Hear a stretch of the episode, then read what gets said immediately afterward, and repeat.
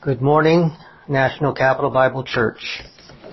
Call to worship is taken from Psalms 34, which says the following. Oh, taste and see that the Lord is good. Blessed is the man who trusts in him. Oh, fear the Lord, you his saints. There is no want to those who fear him. The young lions lack and suffer hunger but those who seek the Lord shall not lack anything good. Come you children, listen to me. I will teach you the fear of the Lord. Who is the man who desires life and loves many days that he may see good? Keep your tongue from evil and your lips from speaking deceit. Depart from evil and do good. Seek peace and pursue it. The eyes of the Lord are on the righteous, and his eyes are open to their cry. The face of the Lord is against those who do evil, to cut off the remembrance of them from the earth. The righteous cry out, and the Lord hears, and delivers them out of all their troubles. The Lord is near to those who have a broken heart, and saves such have a contrite spirit.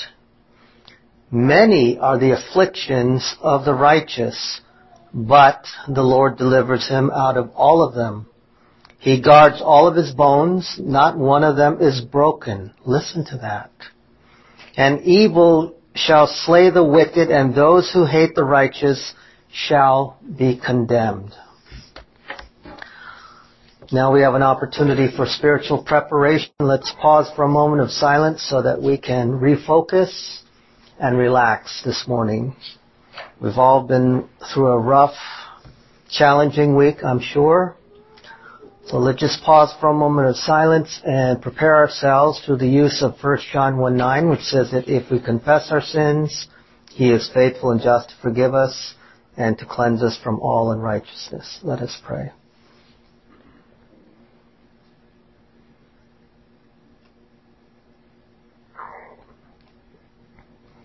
What an honor it is, Lord, to be able to stand together and uh, worship you around your word.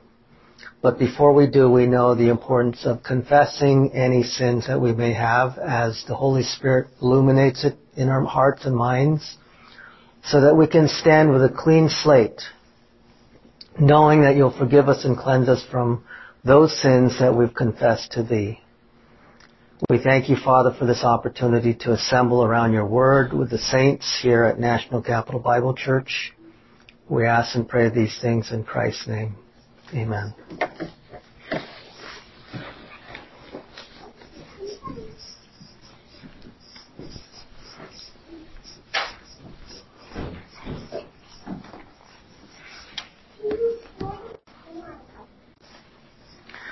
We are pressing on with basics, and I've got a few more things to cover, and then we will move on beyond the basics.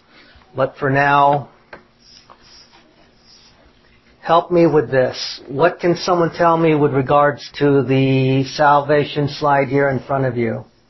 What is the most important uh, tense that we are focused on right now? One, two, or three? Okay, very good. And what have we learned thus far? A lot. A lot. A lot? So how do we put phase two into practice? What have we been covering the last few weeks? Being saved from the power of sin. Very good. Saved from the power of sin. And how do we do that? The Word. Okay, what else? Stay in fellowship. Excellent, excellent. Okay, we're gonna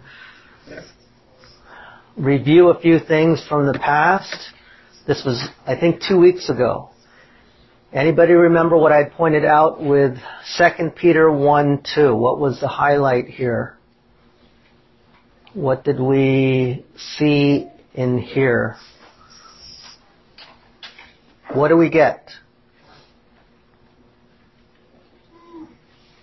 And how do we get it?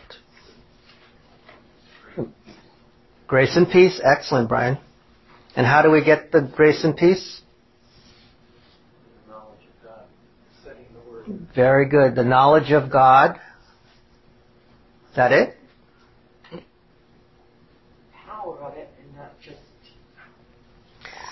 Look at the verse. Grace and peace be multiplied to you in the knowledge of who? God the Father. God the Father and Jesus Christ. Remember, we had pointed out that I, had said that we must know knowledge and enough doctrine regards to regarding God the Father and God the Son, just in this one verse alone.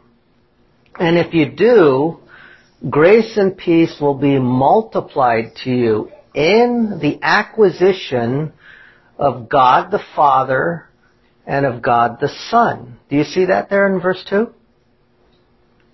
It's going to be multiplied to you in the knowledge of the Father and Jesus. So I pointed out how Peter's prayer was that grace and peace would be multiplied through the acquisition or the knowledge of God the Father and of Jesus our Lord. What can you say about the Father? What do you know about God the Father?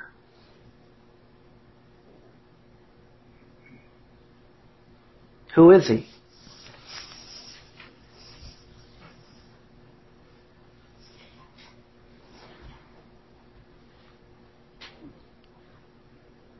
the one who sent her son to die on the cross. He was the one who sent His Son to die on the cross. That's part of the grace and peace that will be multiplied to Scott as he searches these truths. Grace and peace will be extended to Scott as he studies the knowledge of God the Father so he knows that John 3:16 displays that God's Father is so vast that he shared his only begotten Son that whoever believes in the Son will not perish, but instead have everlasting life. But what I'm wanting us to see here is that the grace and peace that we so need today is going to be the byproduct of studying God the Father and God the Son. Again, pointing back to the importance of the Word of God, studying the Word of God. Their faith, referring to 2 Peter, brought justification, phase one, which is all as a result of believing in Christ. But grace and peace involves the intake of God's Word. That's part of phase two. Focus on God the Father, GTF, and GTS is God the Son. The deeper the knowledge of God and of Jesus, the more grace and peace are multiplied. Okay?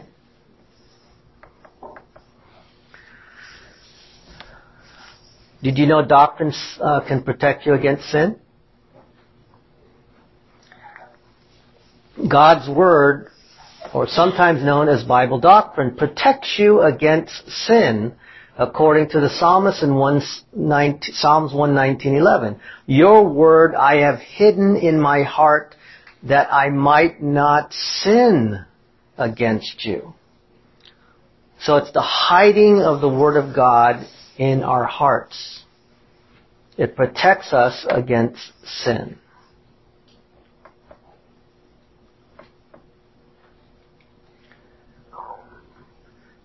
Seeing that His divine power has granted to us everything, again 2 Peter, everything pertaining to life and godliness through the knowledge of Him who called us by his own glory and excellence. So remember, 2 Peter, God's divine power has adequately endowed the believer, that's you and me, with all things related to life and godliness. Everything that we would need to manage and navigate through life and holiness or godliness is through the knowledge of Him. Who is Him referring to here? in context.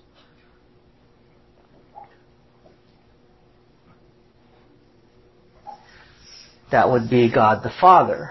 When you look and you scroll back to verses 1 and 2, you'll notice that He um, makes reference to the Son. So, He has given us power. Again, it's coming through the knowledge of Him, through the Word of God. This is stressing the importance of studying the Scriptures who called us by his own glory and excellence. And help me remember what Romans 1:16. What did we what did I bring out in Romans 1:16? What was this about? What did I what did I say here? What did I comment on? What did I teach? Romans 1:16. Is this a salvation passage? Is this what you share to unbelievers? Or is this for believers?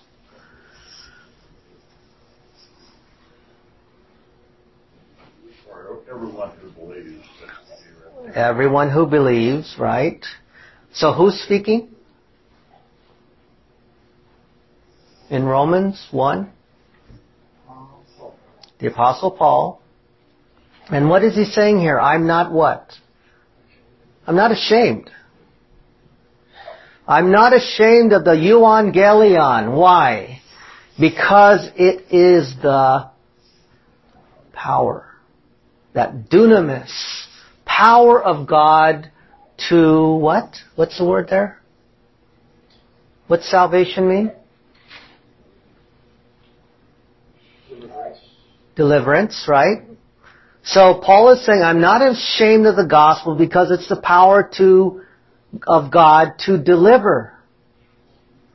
For everyone who believes, first to the Jew and also for the Greek. Do you remember what salvation was in the context of Romans 1?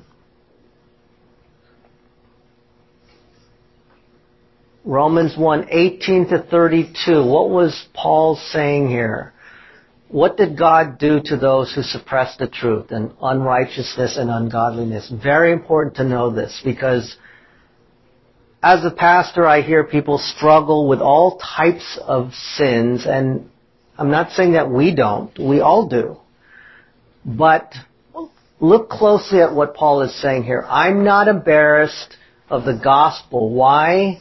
Because there's power in it to those who believe in it. But notice what it says in Romans. Let's turn to our Bibles. It's always good to have our Bibles in church, right? Remember 1 verse 18, the wrath of God will be revealed from heaven. Is that what it says? No, it doesn't say that. Does it say will be revealed? Is. Is revealed. When? When is is? Right now. So the wrath of God is currently revealed, and how is it revealed today? Do you remember? How is it being revealed today?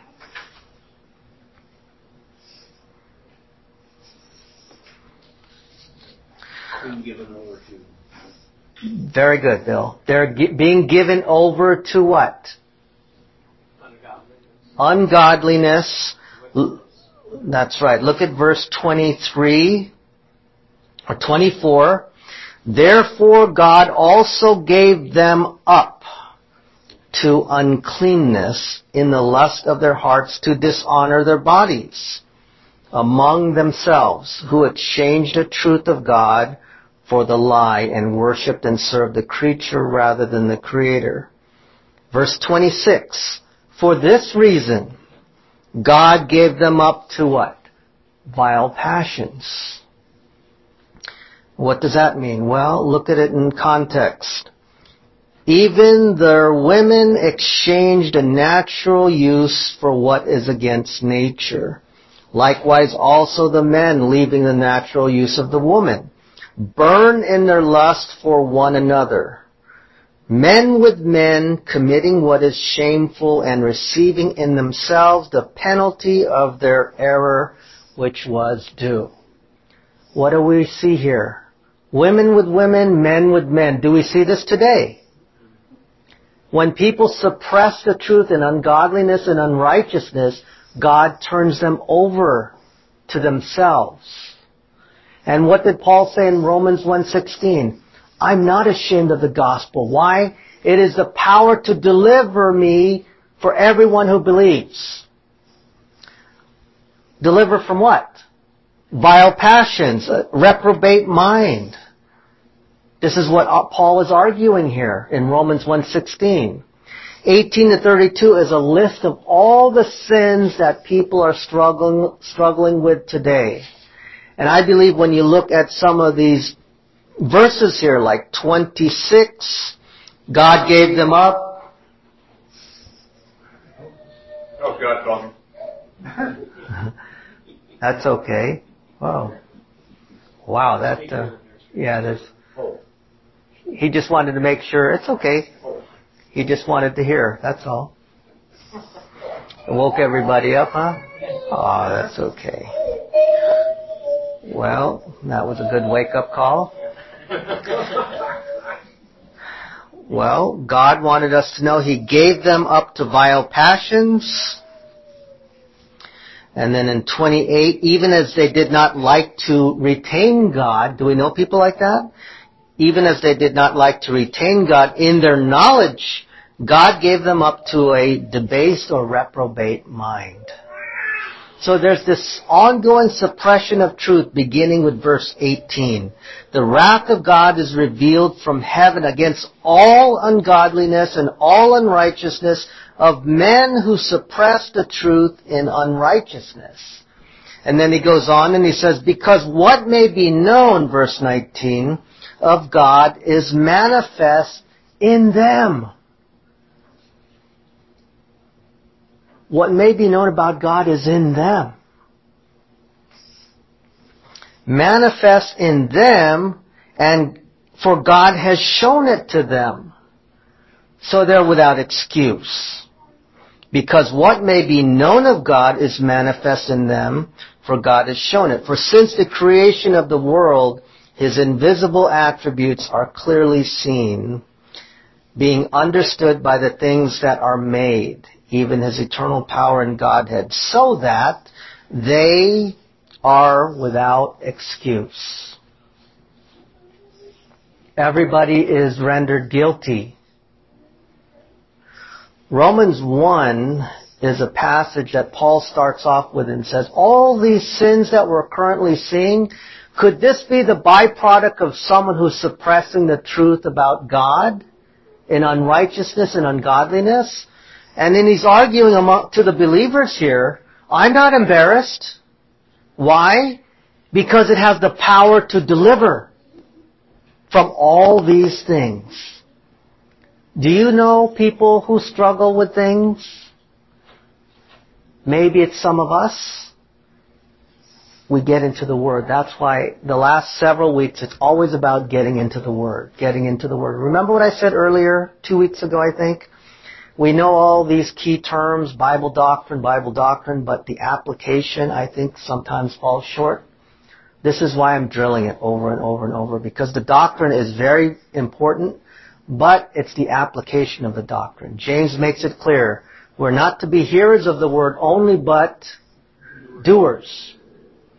So if you know the divine dynasphere, and you know what rebound is, but you don't know how to apply the interlocking doctrines like this, then when you have a friend or yourself who's struggling with 18 to 32, then you can parrot all these terminologies, but if you can't see with this one verse alone that it provides the deliverance that we so need, then we're going to live in defeat. And so you go to church every week, but you're not being transformed because it's not making sense. And you're, you know all the terms, you've got the latest Bible doctrine dictionary from the ministry and you have all the books, but when you're by yourself, if we're honest with ourselves, we're going to sit there and say, hey, if they only knew me, they'd probably wonder if I'm even genuinely saved. But you know, we're better than that. We're all a part of the royal family of God and we all are on the same boat. Which is why I'm saying, let's look at what God has given to us. You have your Bibles right in front of you. That is what's alive and powerful. Remember the several verses I opened up with? The Word of God is alive and powerful. Is not the Word like a consuming fire, like a hammer? Do you believe that? That is faith to faith, living by faith to faith. Recognizing the Word of God is not just alive and powerful, something that you hear a pastor repeat every Sunday, but it's something that you believe in and say it is alive and powerful. And it can transform. So much so that I can look at verse 16 and say, ah, okay, I'm not embarrassed anymore because I know that personally when I go through struggles, if I'm struggling with pornography, drugs, I know that if I would reflect and focus on the gospel of Christ, the message of the Word of God, that's going to transform my life as I put focus on it. Looking at God the Father and God the Son, not just knowing for God so loved the world that He gave His only begotten Son, but knowing like what we saw in 2 Peter. What do I know about God the Father? Well, He's the author of the plan. He, Jesus Christ is the executor of the plan. What about the third person of the Trinity who is silent in the scripture? He's there to help us. He's, he, I must leave so that I can send you a helper. Anybody need help? I do. We all need help. But you know what? We need to assemble together and recognize that we are a part of the royal family of God. We have to treat each other as such. We got to look at the Word of God for what it is and look at it and say, look, the reason why we need to get people in here on a Sunday morning is because they don't know this. How many of our neighbors, our unbelieving friends or family members are oblivious to something like this? There's power in the gospel. They only think turn or burn.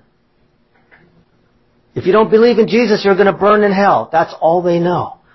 But that's a small segment of Christianity. You, there's people like you all who are grounded as a result of Pastor Dan's fantastic teaching many, many years. You know these truths. I'm, I'm here supplementing and expanding on what he has already provided for you.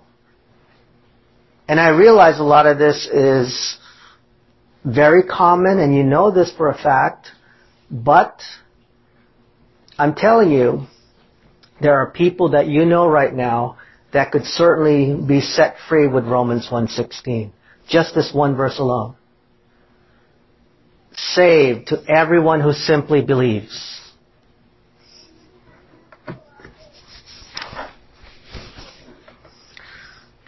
For in it, the gospel that is, the gospel of Christ, is revealed from faith to faith, as it is written, the just shall live by faith.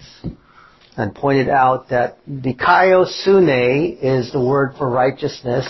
It provides for people and on, on the basis of faith in the gospel of Christ, that dikaiosune, when you place your faith in Him, you get the righteousness of God, which is imputed to you upon faith. So you receive that righteousness. It also gives us a provision, the just shall live by faith. Romans 1:17.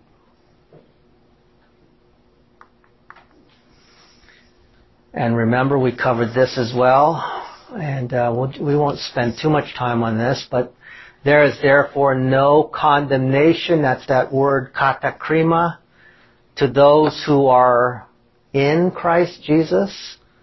Remember, we're trying to get people in Christ Jesus because right now, if they're an unregenerate individual, who are they in? Anybody remember? Who are people in if they're not in Christ?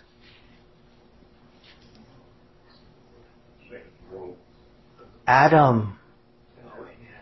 Right? They're in Adam. So when we're leading people to Christ, we, we know in our mind that they are spiritually dead, right? Because of their position in Adam. We're trying to get them into the second Adam, that is Christ Jesus. So when you lead someone to Christ, the issue is getting them out of Adam and into Christ. That's conversion. That's part of regeneration. That's part of salvation phase one. This is part of the basics. But this must be clear so that when we go out and present the gospel, in our minds we know what's going on. If we know that they're in Adam, then we should not be surprised if they consider the things that we share foolishness to them. Because scripture says that the message of the cross is foolishness to those who are perishing, but to us who are being saved, phase two, it is what? The power of God. 1 Corinthians 1.18. What is the power of God? The message of the cross. So again, it's rooted in the Word. So I hope by the time we're finished with this, you'll see that Freddie loves to put heavy emphasis on the Word because that's what's alive and powerful. That's what does the transformation. We're going to look at Romans 12 too, which is one of my favorite verses as well that shows this uh, where the transformation occurs. There is therefore no condemnation to those who are in Christ who do not walk. That word is peripateo, according to the flesh. It's an ongoing dependence upon Him on an ongoing basis. It's the manner in which one behaves. It's what we would call occupied with Christ. You've heard that before? This is occupied with Christ. The one word there, walked, who do not walk according to the flesh, but instead according to the Spirit. So you're occupied with Christ. God the Holy Spirit is empowering you from that point on as you are filled with the Spirit. In the indwelling, what's the acronym that Lewis Sperry Chafer coined? Remember the four letter word? The works of the Holy Spirit? What does R stand for? It's regeneration, Generation, indwelling, indwelling, baptism, baptism. Sealing, very good. Ribs. Regeneration, indwelling, baptism, and sealing. That takes place at the moment of faith. The Holy Spirit does that when you place your faith in Jesus Christ. You're regenerated, you're indwelt, you're baptized, and you're sealed. That's by Lewis Sperry Chafer. For the law of the Spirit of life in Christ Jesus, Romans 1 2, has made me free from the law of sin and death. So, Paul has been talking about the law of Moses, and you see his ongoing struggle in chapter 7. Here he introduces a new law. The law of the Spirit of life. How many of you are familiar with the law of the Spirit of life? We know the law of Moses, what about the law of the Spirit of life right there in verse 2? Has anybody studied this before? The law of the Spirit of life?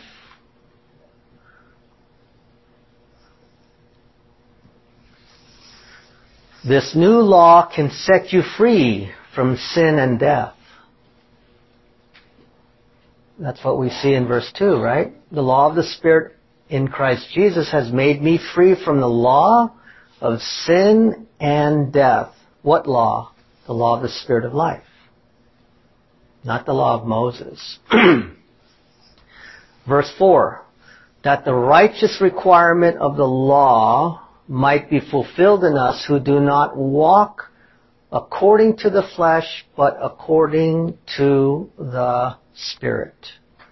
So the righteous action of the law can be fulfilled in us or him as he walks in relation to the Spirit. So it can be fulfilled in us as long as we're properly related to God the Holy Spirit.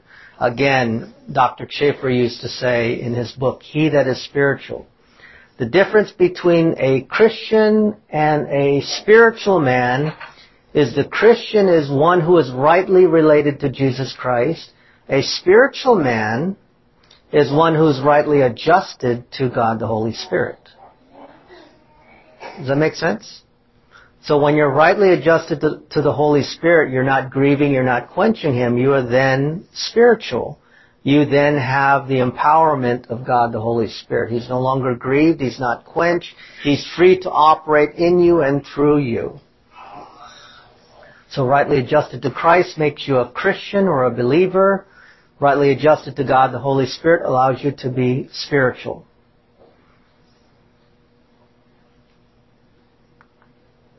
The very thing Paul found himself unable to do, and we looked at this last week, I believe, in chapter 7, 15 to 25, that ongoing struggle, the things I don't want to do, that's what I do, the things I want to do, I don't do. Does that sound like you? The ongoing struggle inside? That's exactly what Paul was wrestling with in Romans chapter 7, 15 to 25. And he said, it's no longer I who do it, but the sin in me. He makes the, he sees the contrast, the sin in him, and yet he can worship with his mind. He said, in my thinking I can at least do it, but my flesh, who can deliver me from this?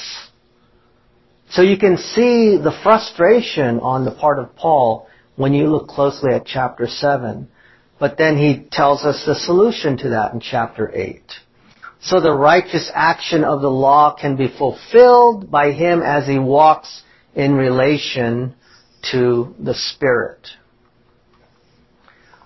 So here, let's uh, highlight this a little bit more here. So verse 5 of Romans 8. Those who live according to the flesh, they set their minds on the things of the flesh. But those who live according to the Spirit, they set their minds on the things of the Spirit. So the behavior of believers, they, it follows the mindset, whatever we set our minds on. A change of attitude results from welcoming God's Word. Again, emphasis on the Word. That new attitude in turn results in a change of behavior.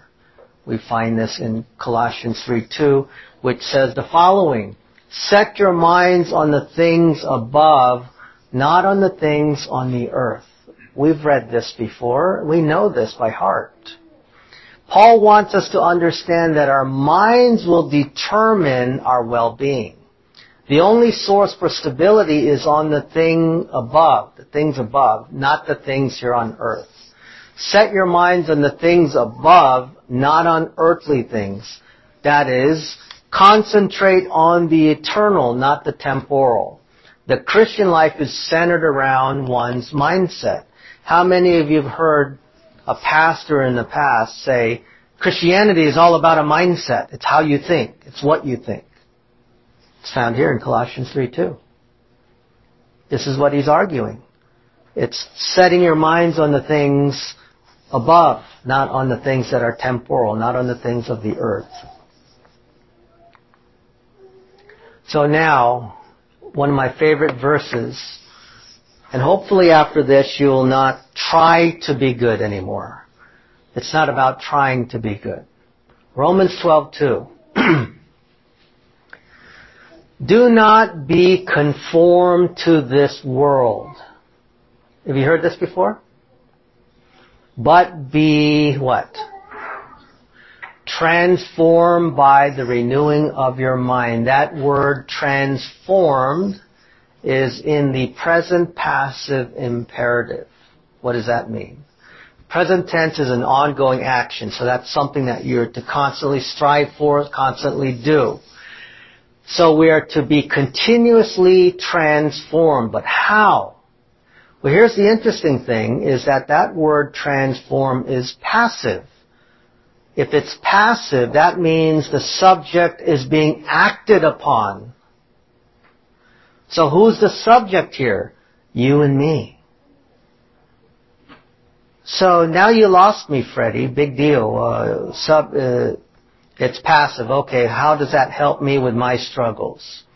Well, we're being commanded to be transformed and not to, not to be conformed to this world, but be transformed. That word is metamorpho by the renewing of your mind.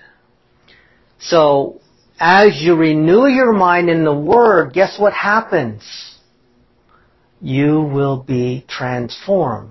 Because it's not you doing the transformation. It's not you trying to be good. I'm going to be a Christian today, uh, effective today. I'm not going to watch anything X-rated anymore. I'm not going to cuss anymore. You know, those are all commendable. But if you want to truly change, it's through the renewing of one's mind. What did I start off with in the very beginning? Satan's strategy from the Garden of Eden has always been to undermine and undercut the Word of God. When he met with Jesus Christ himself, what did he do? He challenged him with the Word of God too. Did God really say that? And he said, turn these stones into bread. It's a constant attack on the Word. This is the most precious commodity right now. What you possess, what you own, your Bible. It's alive and powerful, sharper than any two-edged sword. And it has the ability to transform your life as you renew your mind. As you renew your mind, guess what the byproduct of that is? A transformed life. So the command is going to be executed by God the Holy Spirit as you renew your mind in the Word. Look closely again. Do not be molded into this world but instead be different. Be transformed. And in fact, some commentators say that this word transform is similar to watching a, a uh, caterpillar transform into a butterfly. So it's a radical transformation. So be radically transformed. How? By the renewing of your mind. That's how true change takes place. It's not about, oh, New Year's resolution, I promise God I'm going to start reading my Bible, I'm going to listen to tapes, I'm going to uh, pray more. It's not about that. It's about getting steeped in the Word. Renew your mind in the Word so that in the end, not only will you be metamorpho, but you will know what that good and perfect will of God is. Oh, I'm praying for God's will. I don't know what to do with my life. I'm I'm still waiting for God to tell me what He wants me to do with my life. It's going to come through constant exposure to the Word. Transform your mind, renew your mind so that you'll be a different person, no longer looking like the what? The world. Isn't that what we're all about?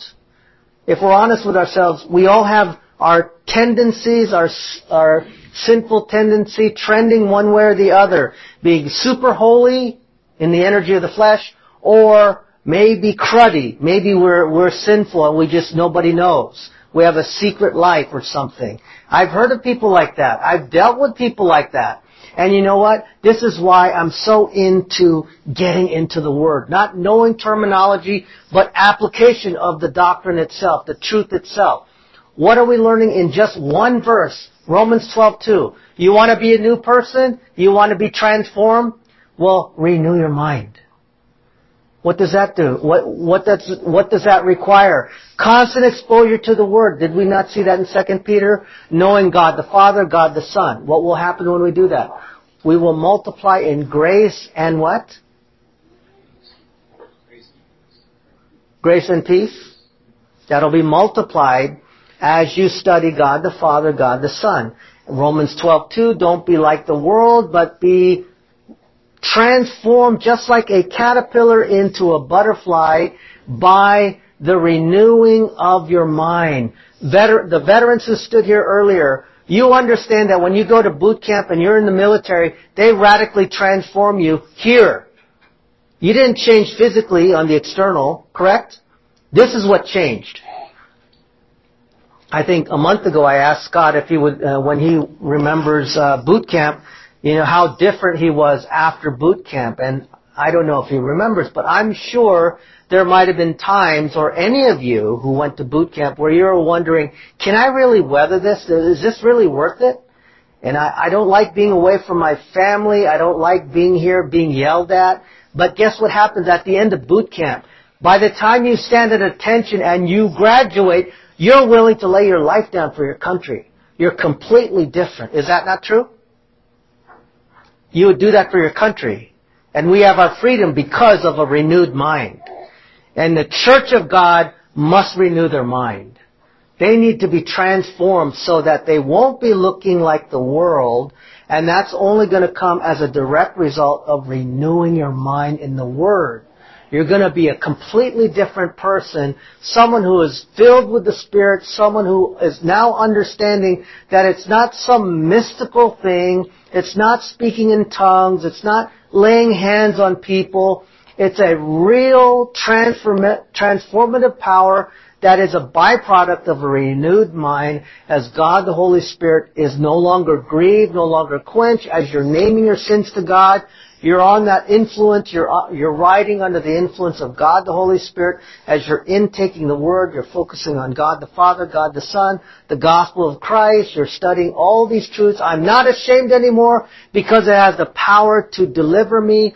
And as I'm reflecting on Romans 12:2 this morning, I'm realizing more and more that it's true. If I'm not, if I don't want to be like the world anymore, I don't want to get mixed up with the world anymore, well then I have to start with renewing my mind. That's what Paul is arguing here.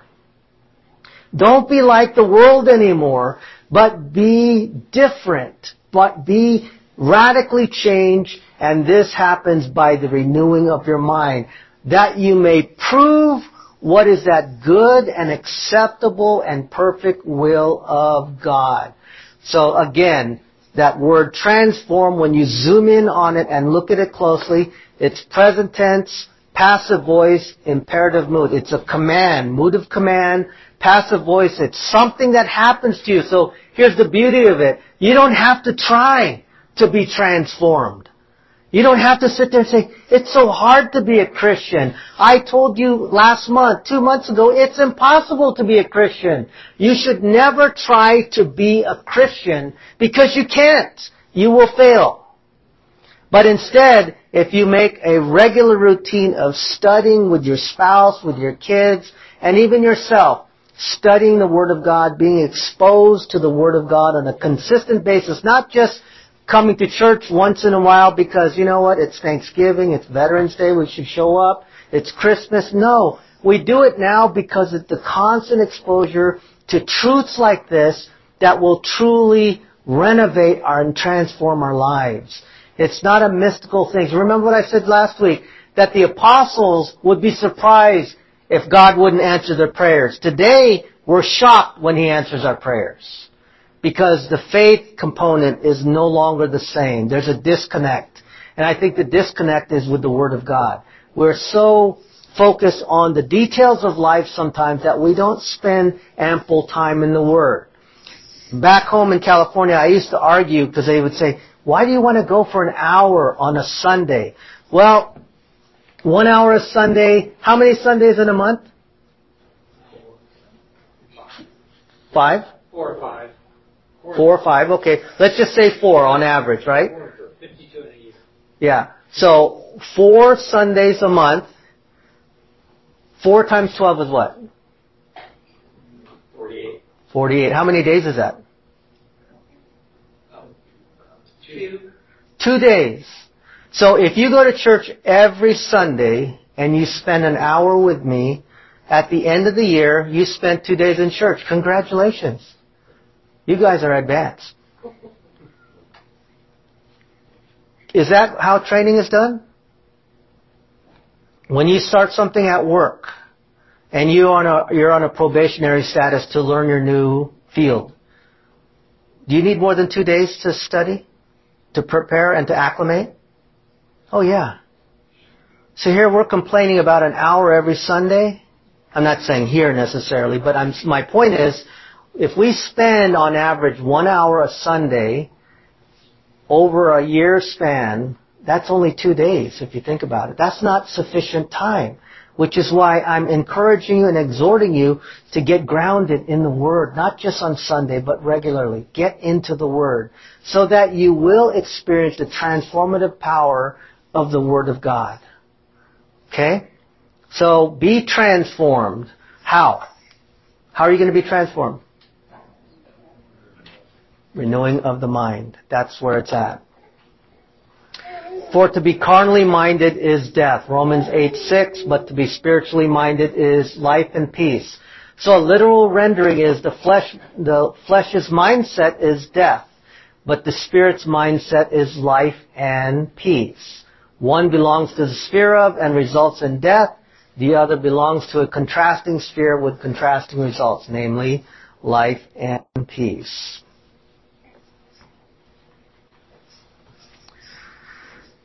Okay, let's have a quick Bible study. what do you see here in 1 Corinthians 3.1? Very important. Uh, again, I'm um, emphasizing the importance of the Word.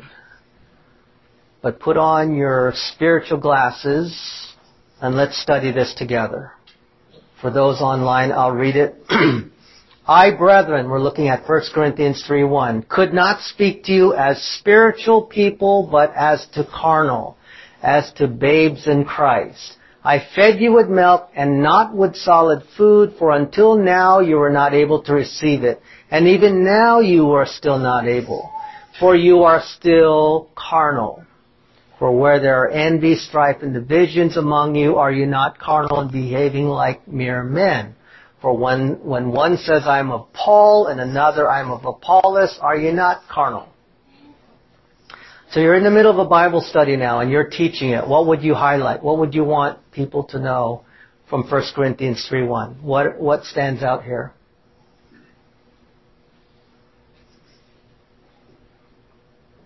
First, first line is pretty damning right there.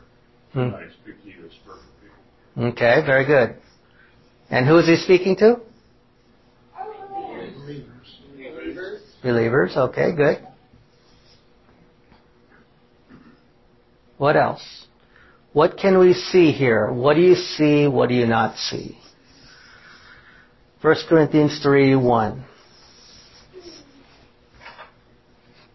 They are in Christ. They're in Christ. Very good.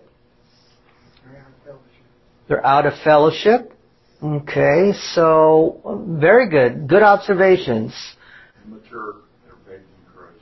Immature and babes in Christ. So because of that, what is Paul arguing here? What is Paul saying?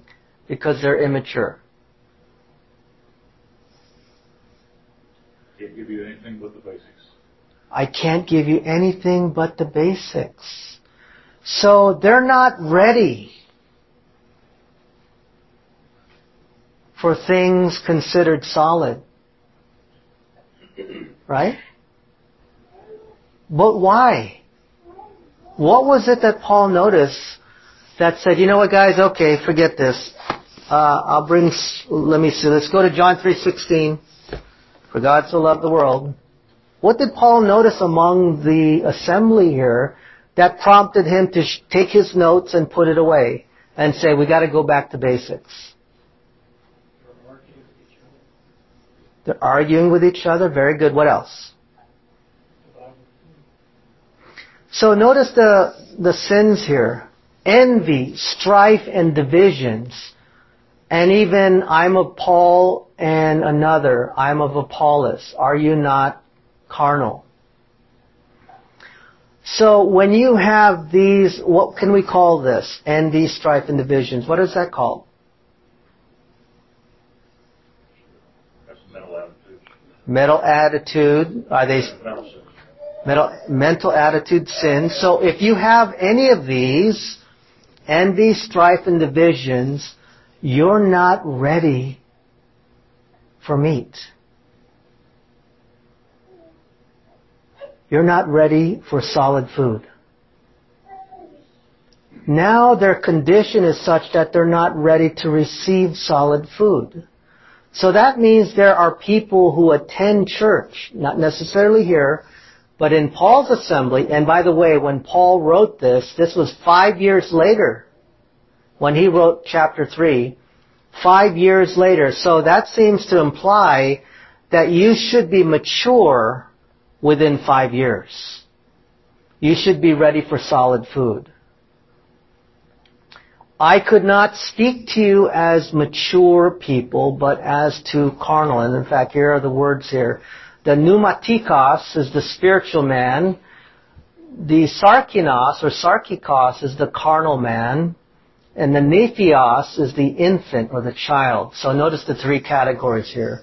There is the spiritual, the carnal, and the babes, the infants, in the one verse, the one passage. They were brethren, they were believers, but he couldn't speak to them as spiritual, even though five years later he was ready to give them solid food. But notice what he says, I could not speak to you as mature, but instead as carnal. That's that sarkikos. as to babes in Christ. I fed you with milk, not with solid food, for until now, five years later, you are not able to receive it. And even now you are still not able to, for you are still carnal. For where there is envy, strife, and divisions among you, are you not carnal? And behaving like what? What does it mean behaving like mere men? Unbelievers. Unbelievers. Aren't you acting like unbelievers now? You want me to give you solid doctrine? And yet you have envy and strife and division among you? You guys are not ready. He made the adjustment based on what he saw and what he heard. Paul knew that because there was envy, strife, and division among the assembly, they were not ready for solid food. I find that rather interesting, especially when you compare it to Hebrews. Watch what it says in Hebrews. So we saw 1 Corinthians 3.1. Look at what it says in Hebrews. Well, first of all, the last comment there. They were like babes in Christ. They couldn't eat the solid food. Instead, they could only handle milk. So those who were mixed up with envy, strife, and divisions, in other words, sin, were only in a position to receive milk. Now what does Hebrews say? For though by this time, listen closely, you ought to be what? Teachers. You need someone to teach you again the first principles of the oracles of God. Jesus loves me, this I know, for the Bible tells me so. You have come to need milk and not, what? Solid food.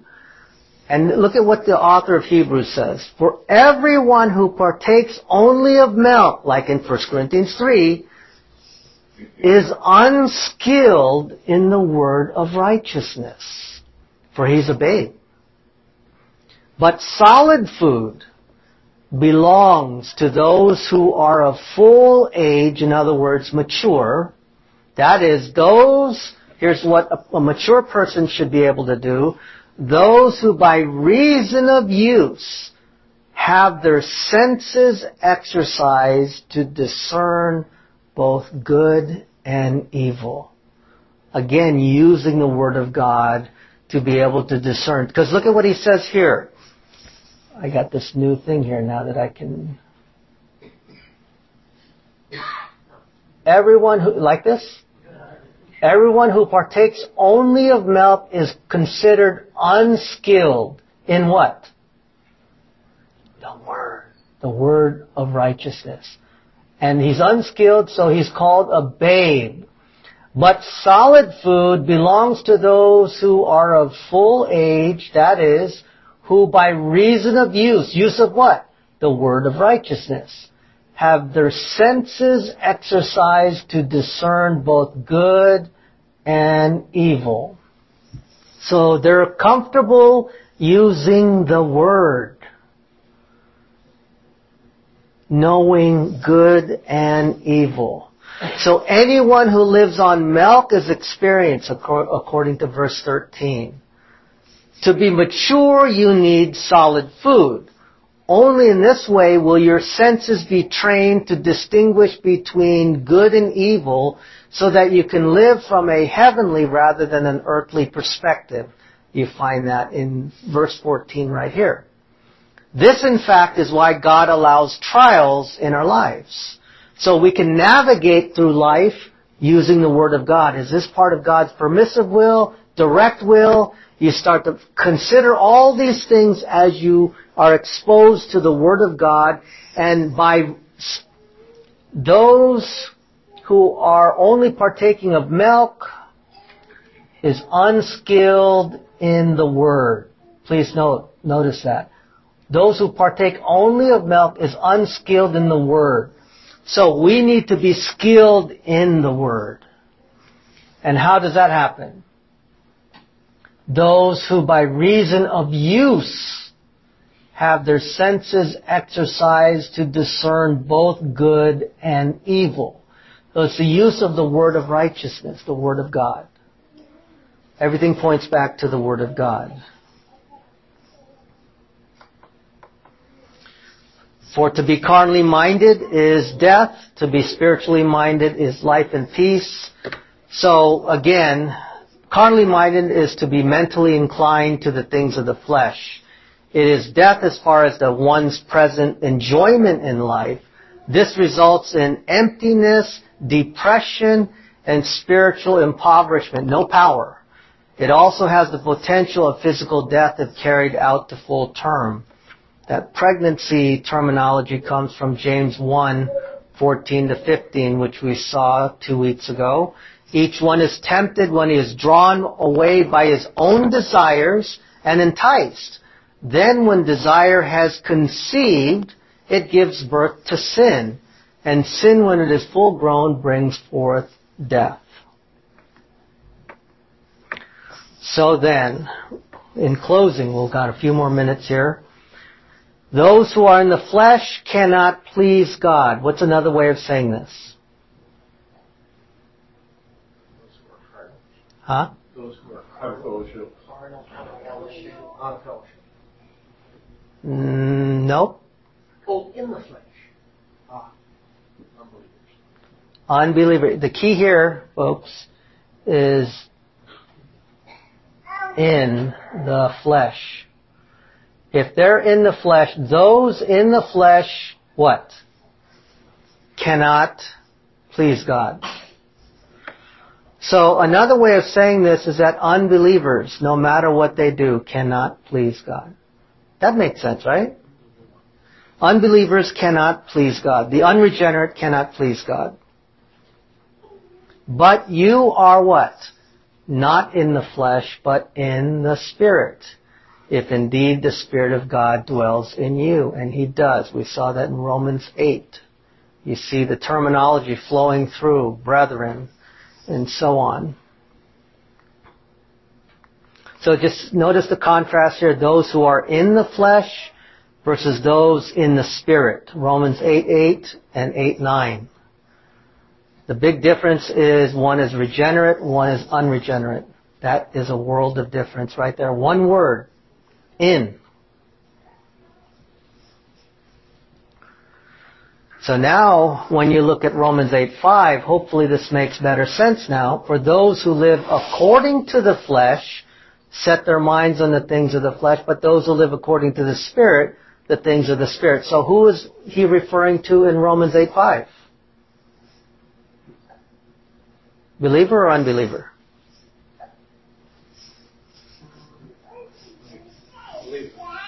Believer. So notice you are not in the flesh, but it is possible for the believer to live according to the flesh. That's different from saying you're in the flesh. You can live according to the flesh. You can live like those who are worldly. Does that make sense? So in Romans 8, 5, there are two categories here. Those who live according to the flesh as a believer, those who live according to the Spirit as a believer. It's your pick. It's your volition. If you're going to live according to the flesh, you're going to focus on the things of the flesh. You're going to turn on the X-rated movies. You're going to live like the flesh. The byproduct of that is consequence, impoverishment, no power, possibly death, if led to its logical conclusion according to James. Not saying that you will, but it could be, because if you get drunk and take drugs, all kinds of things can happen. Those who live according to the Spirit, they set their minds on the things of the Spirit of God. Romans 8.5 applies to the believer. He's saying, take your pick. What are you going to focus your attention on? The things of the flesh or the things of the world? Things of the flesh or the things of the, the Spirit? That's your pick. Are you going to align your thinking with the things of the flesh? Well, don't be surprised if you lack the power. Don't be surprised if you are impoverished. Don't be surprised if you're lacking the stability that you once had. But if you live according to the Spirit, what will you receive? What are the two things as a direct result of setting your minds on the things of the Spirit? You'll receive two things. Grace and peace. Life and peace. Purpose.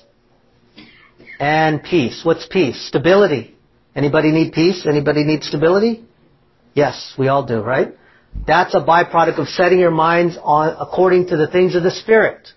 So your your choice now, church.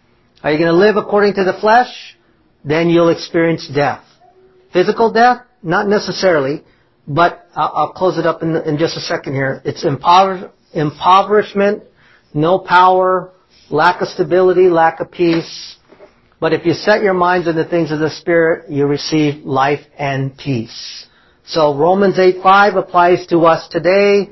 Romans 8:9 tells us our position. Our position is in Christ. But is it is it possible to live like the world? Yes, it is. It is. That's why I said back in Romans 12:2, don't be like them, but be transformed by the renewing of the mind. So the mindset on the flesh is death. For the believer, if we set our minds on the flesh, our fellowship with God is interrupted. We're all familiar with that. We separate ourselves from the power of the indwelling ministry of God, the Holy Spirit, and we're on our own, operating from the energy of the flesh. We don't lose our relationship with God, just what? Fellowship. Which is a great loss. What we lose is life and peace in the context of Romans. We need life, we need peace. We have physical life, but we need that abundant life that Christ so promised us. Life and peace is a byproduct of setting our minds on the things of the Spirit. Because the mindset in the Spirit is life and peace. But when the believer sets their minds on the things of the flesh, they cease to experience the presence and the empowerment of God in their lives. So if the Spirit of Him who raised Jesus from the dead dwells in you, He who raised Christ from the dead will also give life to your mortal bodies who dwells in you. So we're coming to a close now. We've got two minutes. Look closely at Romans 8:11. If the Spirit of Him who raised Jesus from the dead, what? Dwells in you, does He? Okay, if that's true, he who raised Christ from the dead will also give life to your mortal bodies through His Spirit who dwells in you. So, God the Holy Spirit, according to verse 11, will give life, in other words, empowerment to your mortal bodies. How many of you have mortal bodies today? Most of us, right? He will give life to your mortal bodies. In other words, the indwelling Spirit, the, God the Holy Spirit empowers the body in all of its weakness. By the power of the Holy Spirit, the believer can begin to experience this resurrection life when? Now. Not later on. This is not eschatological. This is not referring to the, the resurrection that we'll get when we see Him. This is talking about now. The Spirit of Him who raised Jesus from the dead dwells in you. He who raised Christ from the dead will also give empowerment, will give life to your bodies, your mortal bodies. He's talking about now, your mortal bodies. We will, we will receive resurrection bodies in the, when we see Christ. But here he's saying, look, you have access to the power, the same power that raised Jesus from the dead is going to give life to your mortal bodies now. Do you see that, please? If the Spirit of Him who raised Jesus from the dead dwells in you, and He does, He who raised Christ from the dead, which He did, will also give life or empowerment to your mere mortal bodies. How many of you need that? We all do. He will give power to our bodies through His Spirit who indwells in you. So in closing, your walk and behavior is determined by your mindset. Whatever you set your mind on will result in either death or life and peace. Death meaning emptiness, depression, spiritual impoverishment with potential for early death, the sin unto death. Or life and peace. That's the inward stability and tranquility that comes as a result of the empowering ministry of God, the Holy Spirit as you are indwelt by Him and as you are filled. Remember, the filling is what you lose. We're commanded to be filled with the Spirit. And that takes place as a result of 1 John 1 9, coupled with a consistent intake to the Word of God, making application to it so that you can experience life and peace. So there you have it. We are now finished. So let us close in a word of prayer and then we will call it a day. Father, as always, we are delighted when we can assemble together to know you more through your word. And I realize that we've been covering the basics for a little while now, but Father, I do believe that this is critical as far as our time is concerned because we need to know fully in our hearts and souls what it means to really be transformed by the renewing of the mind as a direct result of being exposed to your word, whether it's the knowing God the Father and God the Son, or recognizing that the gospel of Christ is what delivers us from the sins and the entanglement of the sins that we sometimes wrestle with. Thank you, Father, for this opportunity to rally together with the saints here at National Capital Bible Church. And we ask, Father, that you would continue to bless this church and you would expose people in the surrounding areas to this ministry here as we continue to invite and tell people about National Capital because this is a church where you are honored, your word is being taught, and lives are being transformed.